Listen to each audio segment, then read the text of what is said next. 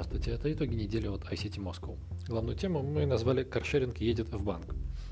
Это о том, как Mail.ru Group вместе с Proxima Capital купили U-Drive, одного из крупнейших игроков рынка каршеринга. У него 2500 машин, и он занимает четвертое место среди конкурентов.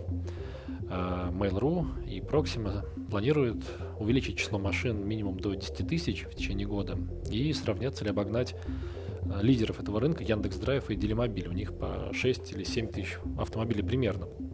Но Mail.ru Group владеть этим активом будет недолго. По информации РБК, сделка готовится только для того, чтобы передать в совместное предприятие Mail.ru Group и Сбербанка. Оно должно стать ведущей платформой для сервисов в сфере еды и транспорта. Его базой станут Citymobile и Delivery Club, которые также принадлежат Mail.ru Group. А, то, что U-Drive будет включена в эту компанию, подтверждает официальное заявление Mail.ru Group. Сумма инвестиций Mail.ru не раскрывается, но всего в U-Drive вложат порядка 40 миллионов долларов, это 2,6 миллиарда рублей. А, в прошлом году выручка U-Drive была 787 миллионов рублей, а чистый убыток 82 миллиона. А, на сайте ict.moscow вы можете найти обзор всех московских сервисов каршеринга, ну и немного статистики. За первую половину года москвичи совершили более 24 миллионов поездок на каршеринге, а общий парк таких автомобилей превысил 23 тысячи единиц. А каршеринг – это одна из составляющих так называемой Smart Mobility, к которой стремятся умные города. Еще один способ решить транспортные проблемы мегаполиса – это совместные поездки или райдшеринг. Объединить эти два формата собирается U-Drive – компания может предложить своим клиентам возможность заработать на том, что они подвозят попутчиков. Кстати, в Подмосковье райдшеринг уже тестирует сервис такси Citymobile.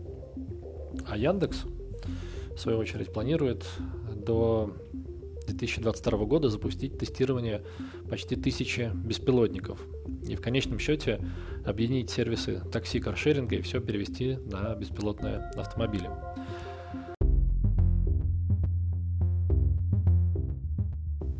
Теперь про RPA.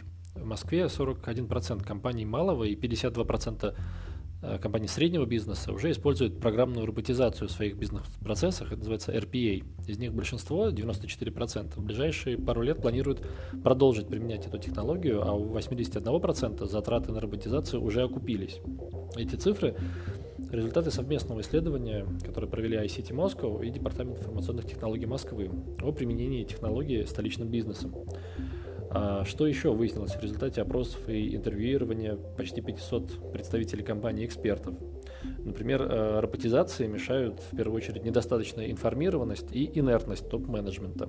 Э, московский рынок имеет большой потенциал для внедрения RPA, свидетельствуют результаты исследования. Спрос на специалистов в области RPA будет расти, это тоже надо учитывать. Ну и самое, самое роботизированное направление – это сбор статистики и формирование отчетов. Полной версией исследования вы можете ознакомиться на сайте ict.moscow. Новости телекоммуникаций.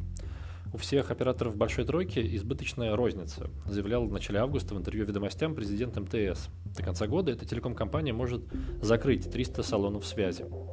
Одновременно с этим э, МТС вместе с МВидео Эльдорадо создаст совместную розничную сеть по продаже цифровых гаджетов. Мнение экспертов о перспективах телеком-розницы читайте в материале на ict.moscow. А, Теле2 внедряет интеллектуальную аудиосистему анализа клиентского сервиса. Разговор продавца-консультанта с клиентом по нескольким метрикам оценивает искусственный интеллект.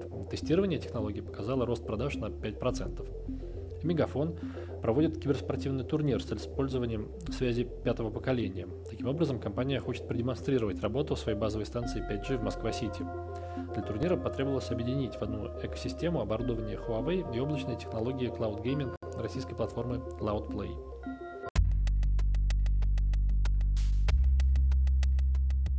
Другие новости и аналитику IT-рынка Москвы ищите на сайте ict.moscow и в телеграм-канале ICT Moscow.